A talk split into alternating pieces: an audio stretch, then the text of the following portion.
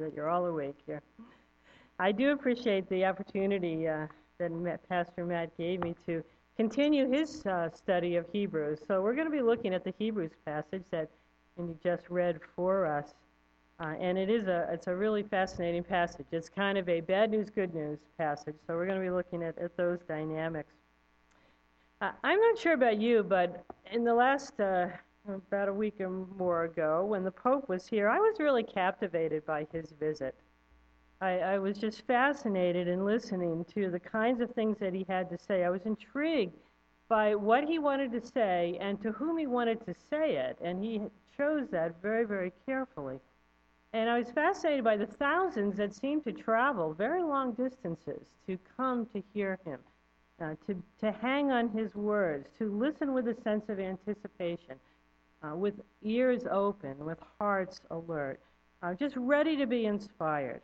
And I was even quite heartened by some of the things that he had to say in terms of uh, to people, particularly people in power, about how we treat the poor. What do we do with the oppressed, the refugees, the imprisoned, um, even down to our overstressed earth? And yet, if we were to have taken a snapshot the very next Sunday of all of the churches around our country, I'm not sure many of those churches would have had buses lined up at the door, or thousands of people waiting to get into their uh, pews, or thousands of people waiting with anxious heart, just with bated breath. Now, don't get me wrong. I understand that having the Pope here is a, you know, not doesn't happen very often. So that in itself is, is cause for excitement. But it struck me as I was thinking about that, that we have the very same words of God to proclaim. We have the same message. We have the same Lord to talk about. And yet sometimes it's easy for us to, in some ways, to become complacent about that and maybe not pay as much attention uh, as perhaps uh, you know, you would see in a situation of, of the Pope coming to town. Well, I think today's passage in Hebrew says a little bit about this, so I want to kind of take off on this. The first verse that uh, Mindy read for us is a very, um, it's a bold verse, and so hear that again. Indeed, the Word of God is living and active, sharper than any two edged sword. In the biblical text, we encounter God in many, many ways. We can, by reading the text, we can feel the heartbeat of God. We can hear of God's actions. We read of the stories about God's work. We know that God's work was powerful, so powerful that when God spoke, creation exploded into existence. We know that when God spoke, people were liberated. We know that when God spoke, major changes occurred. But we know that our record of God speaking is certainly not just confined uh, to the Old Testament, because we know that the Word became flesh in the person of the Son. And we know that Jesus gives to us the words of God and reveals God's heart so that we can see God in even more fuller uh, perspective. So the Word of God is living and active. That's not a past tense. The Word of God is living. God not only spoke in the past, but God continues to speak into our lives today. How? Through the Holy Spirit, the empowerment of the Holy Spirit, the presence of the Holy Spirit, in our prayer lives, in our reading of the Scriptures, through our lives together as the community of faith, God continues to speak into our lives. It's not just kind of a past tense thing. But perhaps it's too easy in our word saturated culture to miss God's word to us. With all of the distractions that we have around us, Perhaps it's easy for that to happen. Brennan Manning made this statement. If our faith is alive and luminous, we will be alert to the moments, the events, and the occasions when the power of the resurrection is brought to bear on our lives. Self absorbed and inattentive, we fail to notice the subtle ways in which Jesus is snagging our attention. So, why does Jesus need to snag our attention? What do we need to hear? What's the news that we need to hear for us today? So let me go back and read the 12th and 13th verses. This is what it says Indeed, the Word of God is living and active, sharper than any two edged sword, piercing until it divides soul from spirit, joints from marrow. It is able to judge the thoughts and intentions of the heart. And before him no creature is hidden, but all are naked and laid bare to the eyes of the one to whom we must render an account. That's a very daunting passage if you leave it right there. Because we realize that this word who has which has power and is living can see right through to us. This living, active, power, piercing, dynamic, penetrating word looks deep into our lives. So we're confronted with the reality of our own sin, the reality of our own inadequacies.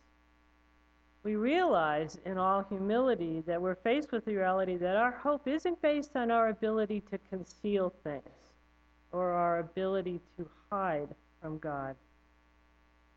But thankfully, the living word that discerns and sees goes beyond all those words of dread and despair and actually catapults us into the possibility of healing, reconciliation, and transformation. And that's where the next part of the passage comes in. Since then, we have a great high priest who has passed through the heavens, Jesus, the Son of God. Let us hold fast to our confession. For we do not have a high priest who is unable to sympathize with our weakness, but we have one who in every respect has been tested as we are, yet without sin. Let us therefore approach the throne of grace with boldness, so that we may receive mercy and find grace to help in time of need. The faith that we profess the confidence that we can experience is rooted in the triumphant exaltation of the risen Lord. It is not based on a confidence of our own, not based on the fact that all of a sudden now we are, in and of ourselves, bold. It is based on our risen Lord. Jesus, as our great high priest, can fully know us because he has gone through all the things that we have gone through without succumbing to all the temptations around him. While fully human and fully divine, Jesus even cried out at times for help from his Father. Christ understands from the inside out what we go through every day. Pastor Matt reminded us last week that the holy became flesh so that we could become holy. The whole became broken so that we could experience wholeness. And what's more, our resurrected Lord is not a distant, inaccessible Lord. We think about that very often? Too many times we get lost in thinking of the resurrection simply as an event in the past we can celebrate Easter, and then we can let it slip from our conscious awareness. In fact, sometimes the, the Sundays after Easter were called low Sundays because sort of meant that the attendance was really low after the build-up uh, to Easter. Maybe not unlike what we have seen in the last couple of weeks with uh, the visit of the Pope. We can let the power of the event slip from our minds, and it becomes easy so, so easy to be inattentive and to take this good news for granted. Now, sometimes we can kind of relegate the resurrection to the past, but then there are other times when people focus only on a future hope. Christ will come again. That is our assurance. But for some, we can put all of our focus on the future. We don't have to worry about today, that's out in the future sometime. But the startling truth is that Christ's presence is a present reality. Christ's presence is a present reality. Brennan Manning and Abba's Child has suggested this. For me, the most radical demand of Christian faith lies in summoning the courage to say yes to the present risenness of Christ. The gospel proclaims a hidden power in the world, the living presence of the risen Christ. The Jesus who walked the roads of Judea and Galilee is the one who stands beside us. The Christ of history is the Christ of faith. Manning, in his book, also relays the story of G.K. Chesterton, who was a, um, an important 20th century writer, thinker, journalist. And he relays the story at one time uh, after Chesterton had become a Christian. He was approached by a newspaper reporter on a London street. The reporter said, Sir, I understand that you recently became a Christian. May I ask you one question? Certainly, replied Chesterton. If the risen Christ suddenly appeared at this very moment and stood behind you, what would you do? Chesterton looked the reporter squarely in the eye and said, He is. The present reality of our risen Lord. Relegating the resurrection to the past or pushing it out to some future hope seems safer. Either way might not challenge our routines, our conversations, our life choices, or the ways we respond to each other. But acknowledging the power of the risen Lord right now, right here, is truly remarkable. It is to this Jesus, the risen Lord, that we are called to approach with boldness. Not because we're bold in and of ourselves, because this is the Christ that we are called to approach. And what do we approach for? To receive mercy and grace. In the cross, we see God's justice and love reconciled. And this is a thought that I've been thinking about in recent days, and I've encountered it in a number of conversations.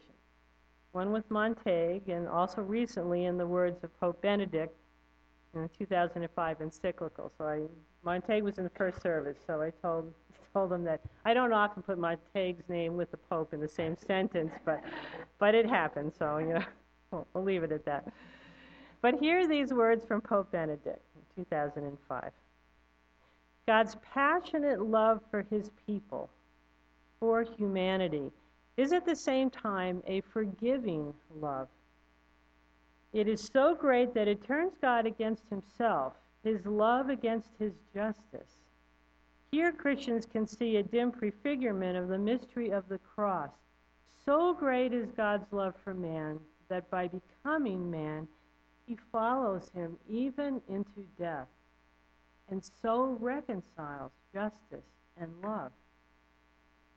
What good news is this is.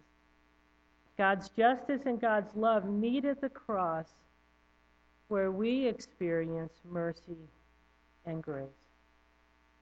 And we are called to come boldly as one who is thoroughly known, as it describes in those first passages, but not only thoroughly known, but thoroughly loved and set free to be transformed and called to participate in the kingdom of God. Kathleen Norris, in her book Amazing Grace, has this to say Even when we try to run away from our troubles, as Jacob did, God will find us and bless us.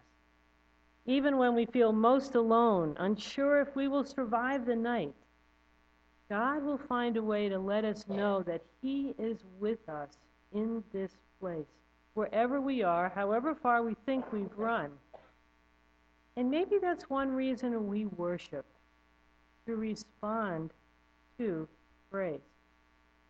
We praise God not to celebrate our own faith, but to give thanks for the faith God has in us. To let ourselves look at God and let God look back at us. And to laugh and sing and be delighted because God has called us his own. A number of years ago, um, Calvin Miller wrote a, a trilogy to try to uh, give another way of describing the work of, of Christ on earth. Um, and he uses, um, he has a number of vignettes. He kind of sets it in a medieval setting. Um, but he uses the term the singer to represent Jesus and the world hater to represent Satan. And this uh, little vignette is the story of Christ's interaction with a woman of the street. He met a woman in the street. She leaned against an open door and sang through her half parted lips a song he could barely hear. He knew her friendship was for hire, and she was without a doubt a study in desire. Her hair fell free around her shoulders, and intrigue played upon her lips. Are you betrothed? she asked. No, only loved, he answered. And do you pay for love? No, he said, but I owe it everything. You, you're alone. Can I sell you but an hour of friendship? Deaf to her surface proposition, he said, Tell me of the song that you were singing as I came upon you. Where did you learn it? His question troubled her, and at length she said, The first night that I ever sold myself, I learned it from a tall, impressive man. And did he play a silver pipe? the singer asked. He seemed surprised. Do you know the man who bought me first? Yes, not long ago, in fact, he did his best to teach me that same song. I can't understand, she said. I sell friendship and you your melody. Why would he teach us both the same song?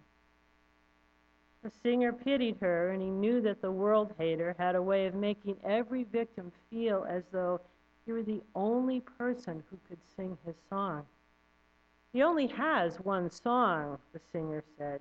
He therefore teaches it to everyone. It is a song of hate. No, no, she said, it's a love song. The first night that he held me close, he sang it tenderly to me, and so in every way he owned me while he sang to me of love. And have you seen him since? No, not him, but a never ending line of men with his desires.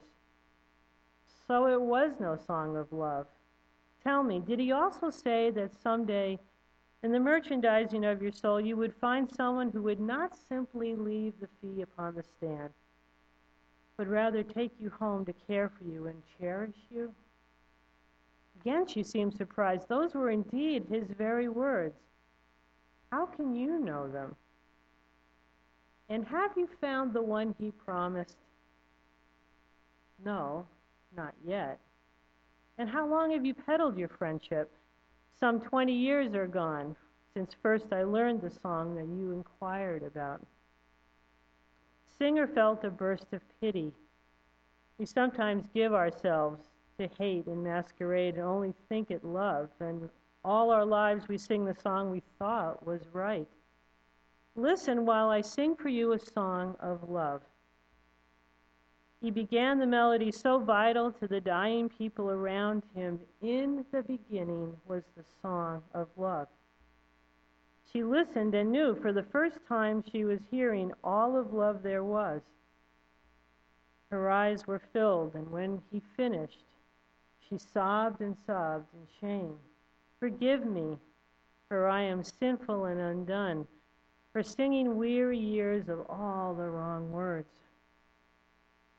The singer touched her shoulder and told her of the joy that lay ahead if she could learn the music he had sung. He left her in the street and walked away, and as he left, he heard her singing his new song. And when he turned to wave the final time, he saw her shaking her head to a friendship buyer. She would not take his money. And from his little distance, the singer heard her use his very words. Are you betrothed? the buyer asked. No, only loved, she answered. And do you pay for love? No, but I owe it everything.